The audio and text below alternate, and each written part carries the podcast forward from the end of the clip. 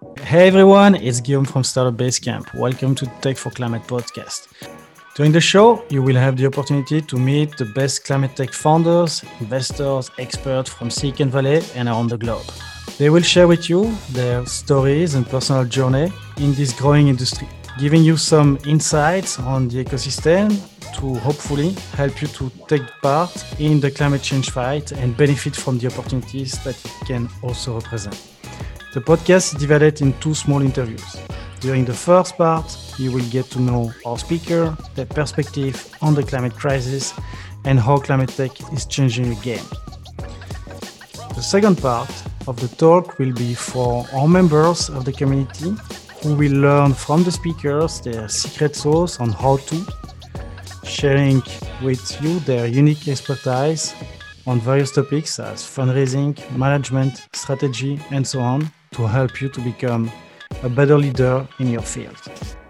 Let's go for the show.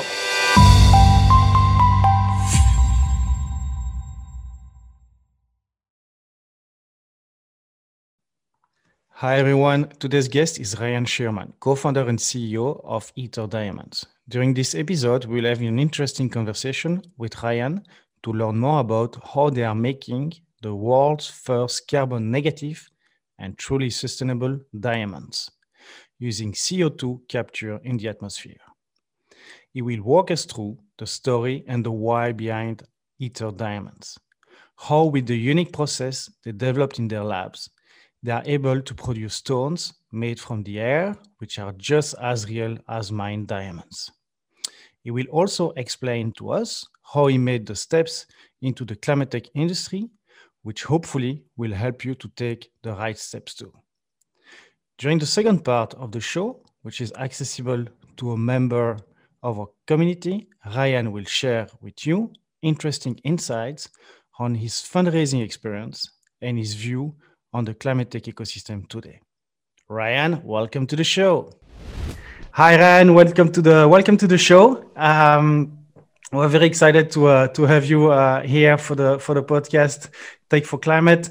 Um, so before we start uh, to go a little bit uh, deeper into uh, uh, in itself, would love to hear a little bit more about your story, your background. I saw that you are also like a, a previous founder, so you have experience in that in different field as well. Um, and then maybe you can uh, work i mean tell us a little bit more about uh, what is Aether and uh, the why uh, behind it. Sure. Well first and foremost thanks for having me. Very excited to be here. Um, my journey in, in, in, the world of entrepreneurship began in 2013 so uh, this was following uh, several years in the fine jewelry industry. I started working on a passion project. I'm an engineer by education. Uh, and I, I had a, a, project that I wanted to work on, mostly for myself, that ultimately became a business almost by accident. And that set me down a path uh, that led to me being where I am today in this chair talking to you. Uh, and, and, it really was born out of a desire for me to continue creating, just as I have in my career while working for others, uh, innovative consumer products know, I think most of what I've focused on in, in my career is bringing things to various consumer markets that are new and exciting. And, uh, you know, that's ultimately what led me down the path to building my first venture backed business. Uh, this was a company creating connected safety products for predominantly the motorcycle market and then tangentially several outdoor sports markets, which we grew to a consumer footprint in, in over 130 countries over the span of five years. Uh, that company was sold in 2018 and I was looking to the future, trying to understand what was I going to do to create my own legacy. Um, at the time, you know, I was getting very interested in the world of climate, this resurgence, this you know climate renaissance that's happening right now, climate 2.0, as many people have started referring to it, and and uh, it occurred to me that you know that was an area where my talents, my efforts would be best directed. Know, this is the way I now have a, a son, I have a seven month old son. And uh, the way I really envision building my legacy is by leaving a positive footprint on the environment, leaving this planet a little better than it was when, when I arrived here.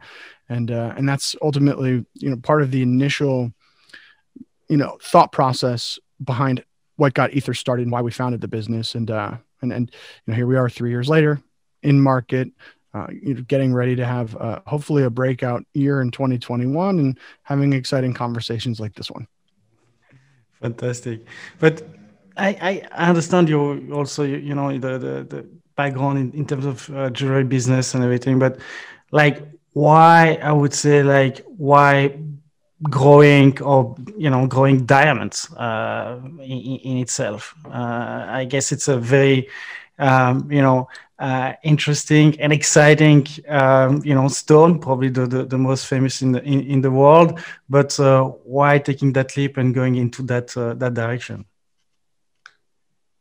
So in 2018, you know, when I when I knew that I wanted to start something that was climate oriented, I started really looking at what I could bring to the table.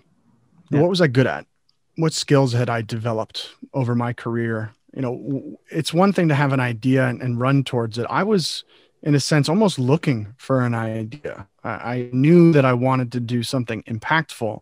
So how can I maximize that impact? Well, I can I can do that by leveraging things that I already know how to do, so I can move quickly and effectively. And we started that process, uh, my co-founder and I, um, really just by having conversations. You know, he he was a, a former colleague of mine. He had relocated to Bangkok, so he was living in Thailand, and you know, there's a roughly a 12 hour difference. And we would have conversations to talk about different business ideas. And we both had worked in the jewelry industry. And it, we, re, we, we remarked on one particular conversation you know wouldn't it be really interesting? We have all of these greenhouse gases that are warming our atmosphere causing global warming and, and, and really large scale climate destabilization. What if we could pull carbon dioxide which is you know the the largely eh, the, the, the greenhouse gas that we need to be paying the most attention to. It's not as volatile as methane, for instance, but there's so much more of it. Um, methane is, is much worse for the environment. Uh, its insulating factors is larger than CO2, but methane is unstable in the upper atmosphere. So as it gets released into our year, uh, into our air, it breaks down faster than CO2.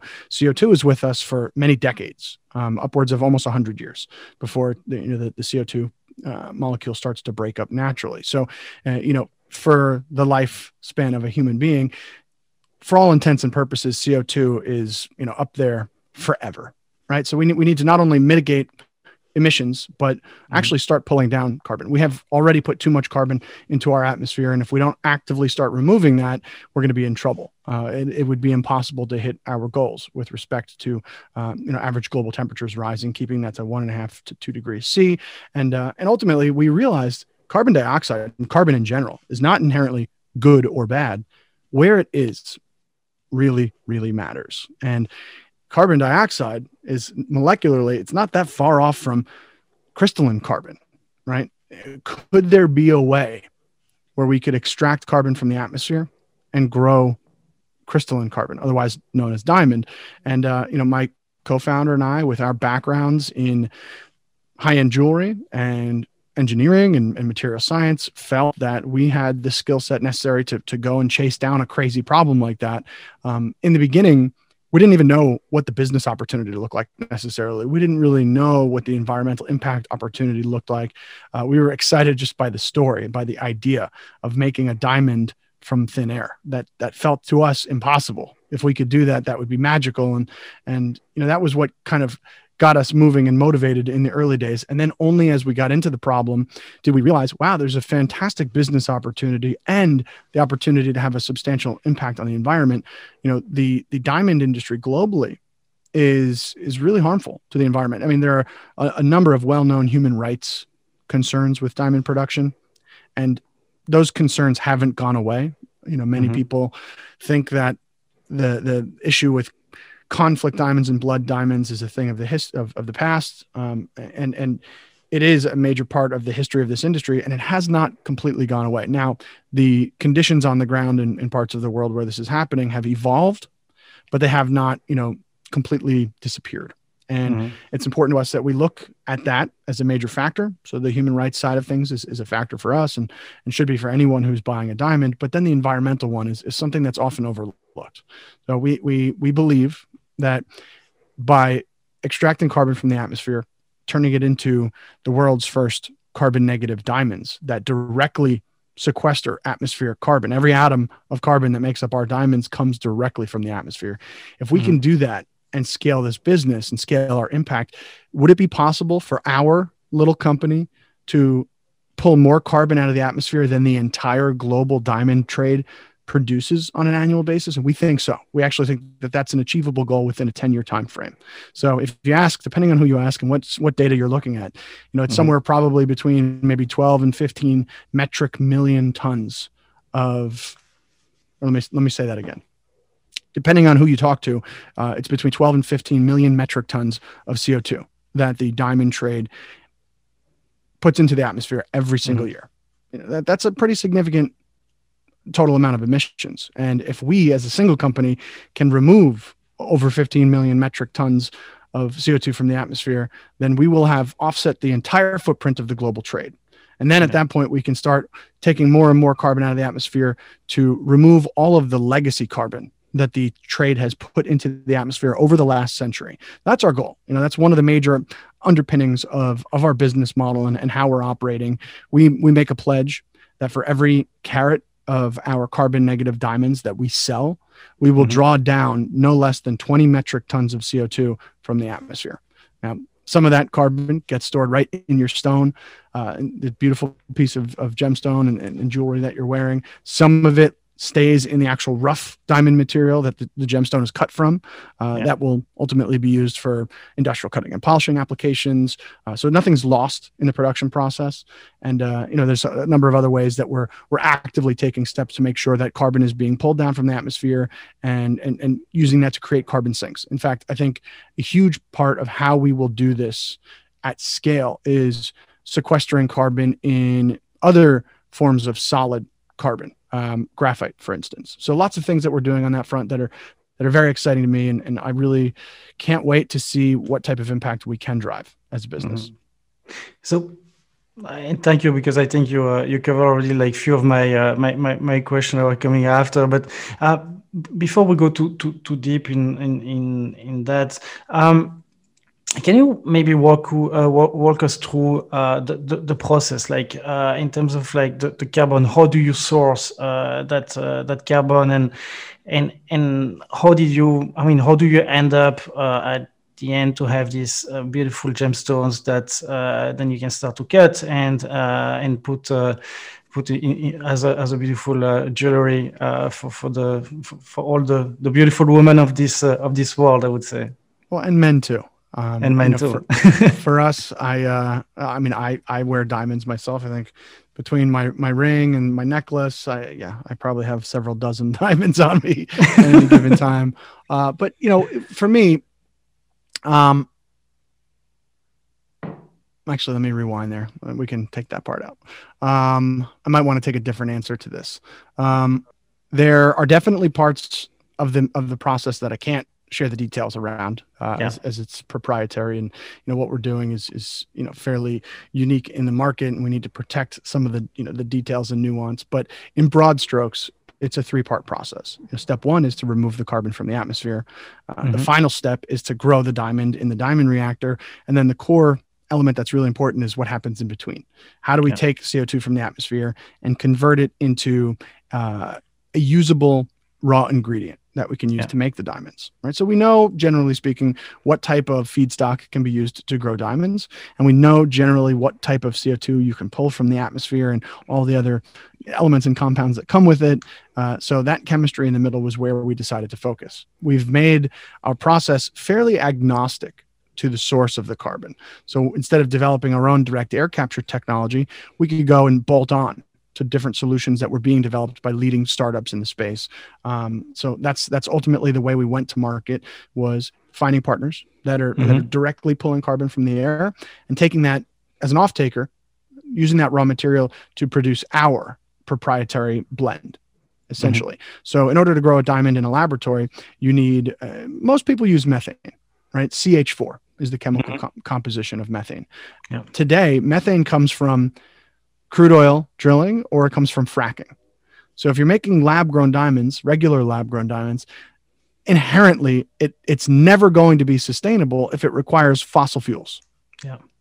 So it was our vision that rather than pulling those hydrocarbons from the ground, we could pull the carbon from the air and we could take water and we could split that water into oxygen and hydrogen, take the hydrogen and merge it with the CO2 to synthesize our own eco methane. So we produce essentially our first raw material that we produce is a carbon neutral eco methane that comes mm-hmm. from atmospheric carbon. Every single one of those carbon elements, uh, carbon atoms in the hydrocarbon chain came directly from the atmosphere. So even if you burn this and you put the carbon back up, it's carbon neutral because it came from the atmosphere to begin with, right? And, and we're not we're not combusting it uh, in in that manner, but we do take that hydrocarbon and we put it into our diamond reactor. And the blend is it's mostly methane. There's some other stuff in there as well, and that blend is proprietary and you know part of mm-hmm. our core IP. Um, we inject our, our proprietary hydrocarbon mixture into this diamond reactor and we have a special tailored recipe that works in conjunction with this to allow us to build a crystal of diamond up atom by atom layer by layer. Um, if you would imagine when snow falls you know over time the snow builds up. It's similar to that when you inject the hydrocarbon into the reactor, you bombard it with microwave radiation. The hydrogen in the hydrocarbon chains excites into a plasma state, and then the carbon dissipates to the bottom. It lands on some small seeds of diamond, and because of the heat of the plasma, it's able to bind and grow the, the crystal matrix. And over the course of about three or four weeks, we get a big piece of diamond, and it comes out. When it's done, it looks like a burnt marshmallow. Uh, so you have to cut the edges off with a laser, and mm-hmm. you're left with a, a nice little cube. Uh, you know, something something like this. So this is a, a little cube of uncut diamond right here. Wow. And this piece is about a little over five carats. So once this is cut and polished, you know, you can see it's all like kind of charred and black because of the laser. When yeah. the inside is perfectly clear, so you cut and polish it, and it reveals a gemstone. Uh, so it's a it's a really exciting process for me as an engineer, someone who's been working with, you know, uh, interesting materials throughout my entire career. It feels like magic. When I hold that stone in my hand, knowing that this yeah. came from the air, it feels like magic. So that's the process in broad strokes. I can't get too much into the details. I'm sure you can understand. Uh, how long did uh, it takes you guys to and the, the, the whole team to develop uh, and and find in a way the the the, the magic uh, recipe that uh, that works uh, and that uh, in the future you can scale as well? Years, and we haven't scaled yet. You know what we're doing right now is it's it's larger than lab scale. We are using production equipment, but it's a small production facility. Um, we, we're we're not at a point where, you know, we've got rows and rows and rows of reactors growing many many diamonds. We'll get there, um, and I think you know sooner rather than later. But uh, getting getting the process to work took years. There are elements to this that are very specialized and require extremely um, precise skill sets. You know, stuff that are not readily available just out of any university. You know, the the number of really really uh, intelligent engineers and PhDs that were associated with all the various steps of this process is mm-hmm. uh, is really quite amazing. And I've been super proud to work with such smart people on this project. Um, and uh, we've got a long road ahead of us you know to, to increase production to the point where you know we're really driving a strong environmental impact and and hopefully uh, you know doing it in a way that allows us to to grow uh, our business sustainably yeah that makes sense um, and maybe just like a, a, small question because uh, I was researching before the prior the interview and uh, I mean I saw that you know synthetic uh, or laboratory grow, laboratory grown uh, diamonds exist since like the, the 40s. Is there any difference between your process and uh, and and and I would say that process known, known since the since the 40s? Yeah, so I, I, I believe it really wasn't until like 1954 where mm-hmm. General Electric had great success with their first synthetic diamonds. They started experimenting in the 40s, but it really didn't work until the early 50s. Um, that that experimentation was led by a scientist named Tracy Hall. And you know, while he was the first to do it, uh, GE did not treat him well. Uh, he ended up leaving the company. I think they gave him uh, some kind of stipend, like maybe ten dollars. Thank you, pat him on the back, and then you know he was kind of summarily dismissed from the company. Um, and that technology still exists today. Uh, it uses a different methodology for creating diamond crystals called high pressure, high temperature.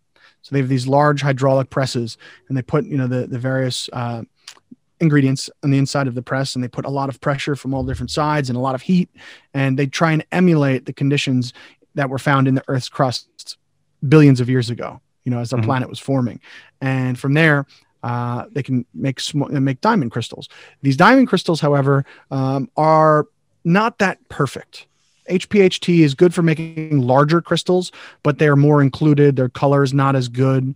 The technology stack that we and, and, the methodology that we utilize is called chemical vapor deposition. So this particular methodology produces smaller crystals that are much higher in quality.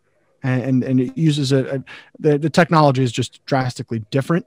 Um, and that's that's an important distinction.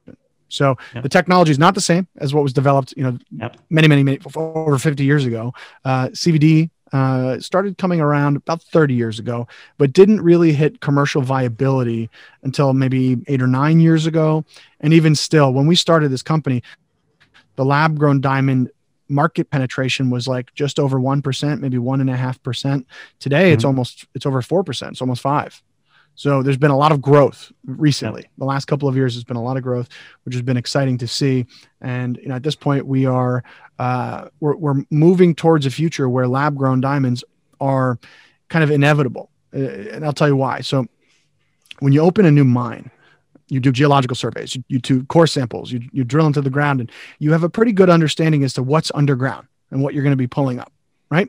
So if you know what's underground and you know what, what you're going to be pulling up, you can estimate how long that mining operation will be open. Right? Mm-hmm. Maybe there's 20 years worth of material underground or or 15 years or 30 years, whatever it might be. So because those are all known quantities, we can look at all the different diamond mines that are operational today and mm-hmm. we we already know when they're going to close. So between today and 2040, 20 years or so, we know that 70% of all diamond mines that are operational today are going to be closed down. They're running out of diamonds, right? We had peak diamond output in 2004, uh, 2017, roughly a little over 150 million carats of diamond were produced that year. Mm-hmm. So over the next 20 years, as 70% of diamond mines close, the global production volume of diamonds from the ground is expected to cut in half. So you're going to continue to see demand grow. Demand for diamonds grows every year, and it has continued to grow every year for over a century at this point. So demand is going to continue to go up, but supply is going down. So we need to introduce lab grown diamonds as a way of backfilling to meet that demand. And uh, frankly, we can't make them fast enough. So this is a really exciting time to be getting into the segment of, of lab grown diamonds because it's it's just going to be a growth market. We feel very excited about where it's going, and uh, you know we're, we're just bullish on the long term uh, direction of of the broader diamond industry as things continue to get cleaner and more responsible and more sustainable. Can you can you speak us uh, to to us a little bit about uh, maybe the economics uh, of it? Uh, what are the, the margin that you're expecting, and how far are you into the into the process? Yeah, so um, you know, cost is a factor of a few different things. You know, pulling carbon out of the air is relatively expensive when you do it with a machine compared to other natural solutions like um, reforestation, afforestation, mangrove development, things like that. Uh, so when you look at the carbon markets, if you look at reforestation, afforestation, you might be able to get one ton of CO2 for, I you know depends on what size volume you're buying, but just a few dollars to maybe mm-hmm. ten or fifteen dollars per metric ton.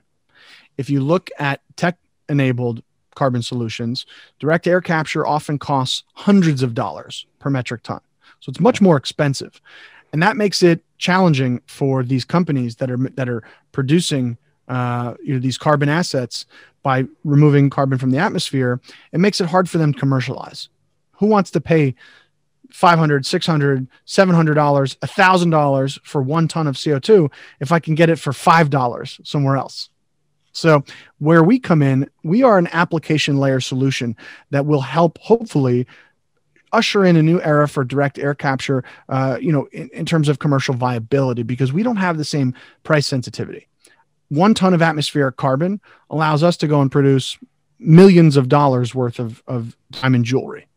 So if it costs me a thousand dollars a ton, I'm happy to pay that because we can we can amortize that across all of the product that we're able to make and that's really good for us to come in and, and, and plug in and help you know play a role in the in the broader direct air capture kind of infrastructure um, i think the way we look at it compared to like retail pricing uh, the reason we're able to do this is because our sustainable angle aligns with what consumers are looking for. We can mm-hmm. we can charge not a ridiculous premium. I mean, there are other diamonds on the market that are much more expensive than ours, but ours are not cheap by any measure.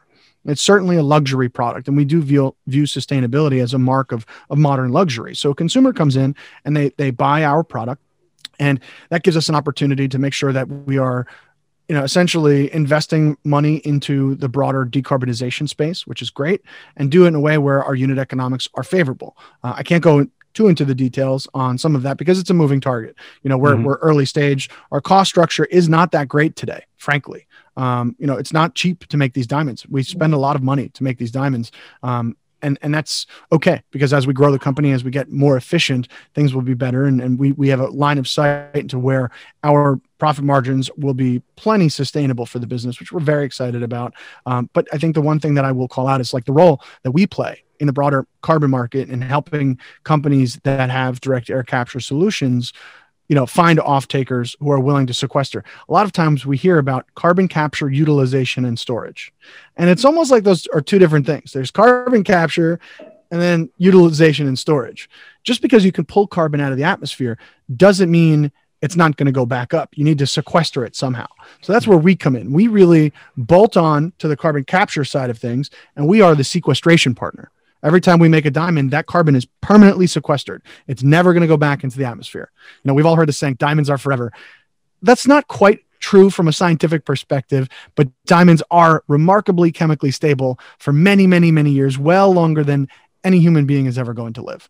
Uh, mm-hmm. So while diamonds are not forever necessarily, they're pretty close to forever. So this is a great form of storing carbon that we get very excited about. Um, but then, like I said before, some of the carbon we're going to pull down from the atmosphere with our network of, of direct air capture partners is also going to be converted into things like graphite. Um, you know, as we head towards a world of electrification, we're yeah. going to need lots of batteries, and every every battery for an electric vehicle uses uh, graphite in its in its composition and its in its manufacturing.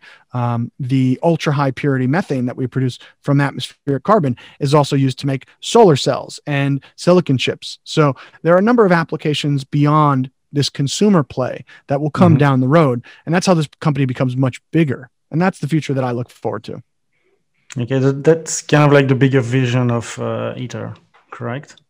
I don't say that we're a jewelry company. In fact, I, I, I often don't even call us a diamond company. I think Aether is a carbon technology company. We manipulate carbon atoms to our will. And you know, ultimately, our mission and our and our, and our mission statement uh, is something that's you know really important. It, essentially, we're looking to turn pollution into solution, and we do that in order to benefit the health of the planet and the lives of the people on the planet. So, you know, by by helping drive towards a future where we're relying on batteries for electric propulsion for electric vehicles. And if we can contribute to that it, it becomes a, a, a, you know kind of a, a, beneficial cycle that hopefully should continue to compound and and allow us as a company to have a greater and greater environmental impact at scale. So um,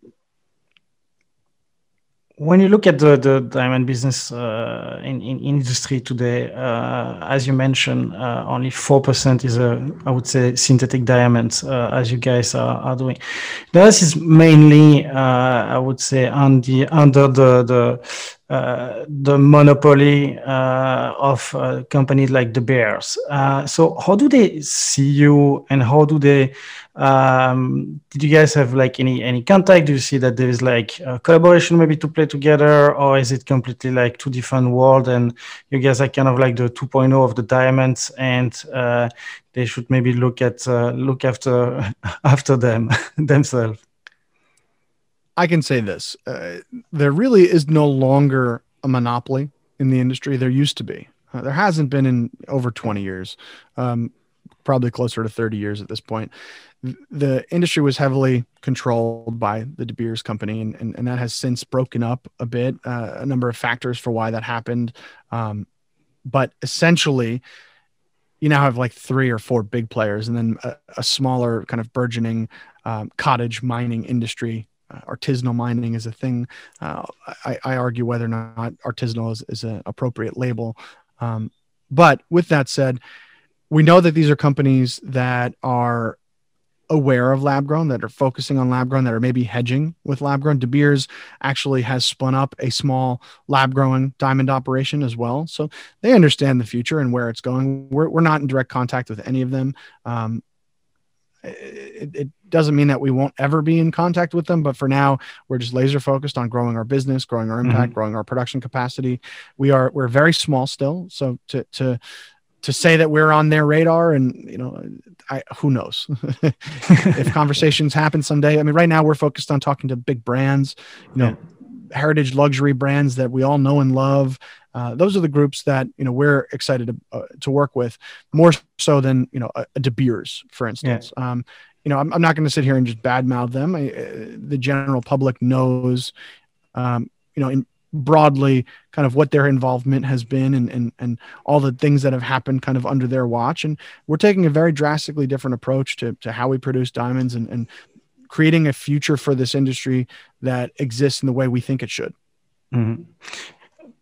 Can you tell me a little bit more about like uh, competition uh, do you guys have uh, right now like a lot of competition competitors or um, how do you how do you see the, the, the market right now so, you know, I, I hope that we inspire companies to to start doing more to improve their environmental footprint. And it doesn't necessarily mean going as far as we have and becoming carbon negative. I would love for that to be a big thing. And this is actually part of our, our company's articles of incorporation. We seek to inspire responsible, sustainable business practices globally and and we, are trying to show other companies that you can do the right thing and make money still. You know we're not a, a nonprofit. We are a for-profit business but we are a, a, public benefit corporation. And it is our stated mission to take care of the planet. Uh, the planet earth is our, our biggest and most important stakeholder at the end of the day.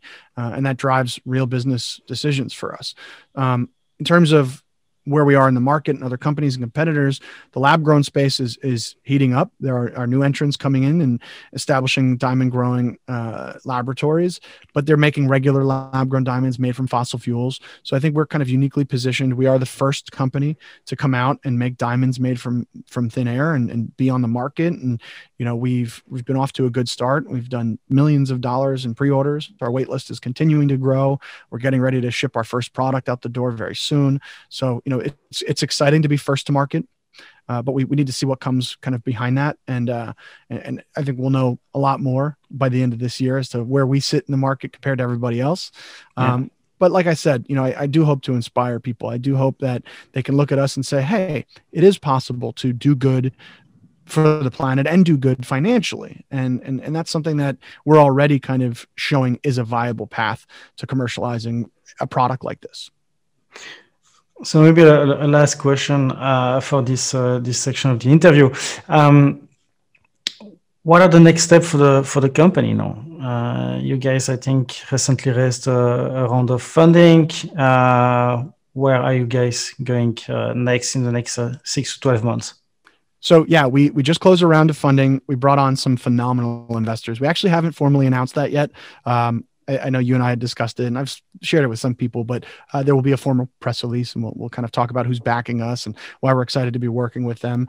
Uh, next steps here is we're going to be growing the team a little bit, bringing on some more uh, talent. Uh, it takes a village to do something like this, and yeah. and we need to make sure that you know people who are uh, contributing to this effort are aligned with our mission. If if uh, anyone anyone is listening and and are intrigued by our mission, I do encourage you to reach out. Uh, you can you can reach out at careers at aetherdiamonds.com. Uh, but besides that, really, it's just increasing production capacity. Our number one concern right now is can, can we make diamonds fast enough to meet the demand? Because the current level of demand we're seeing well exceeds our production capacity. So we do aim to to increase our production capacity by at least 10x this year alone. Uh, by next year, I'd like to double or maybe even triple that. So we're we have a uh, we have exciting times ahead. I think the next six months are going to be really fast paced, and uh, I look forward to you know bringing a lot more people into the mo- into the mix uh, as we grow our team. Congratulations. That's very exciting. Congrats. Um, thank you so much. Thank you so much for, for your time, for sharing your amazing experience. Uh, Ryan, it was a, really a, a pleasure.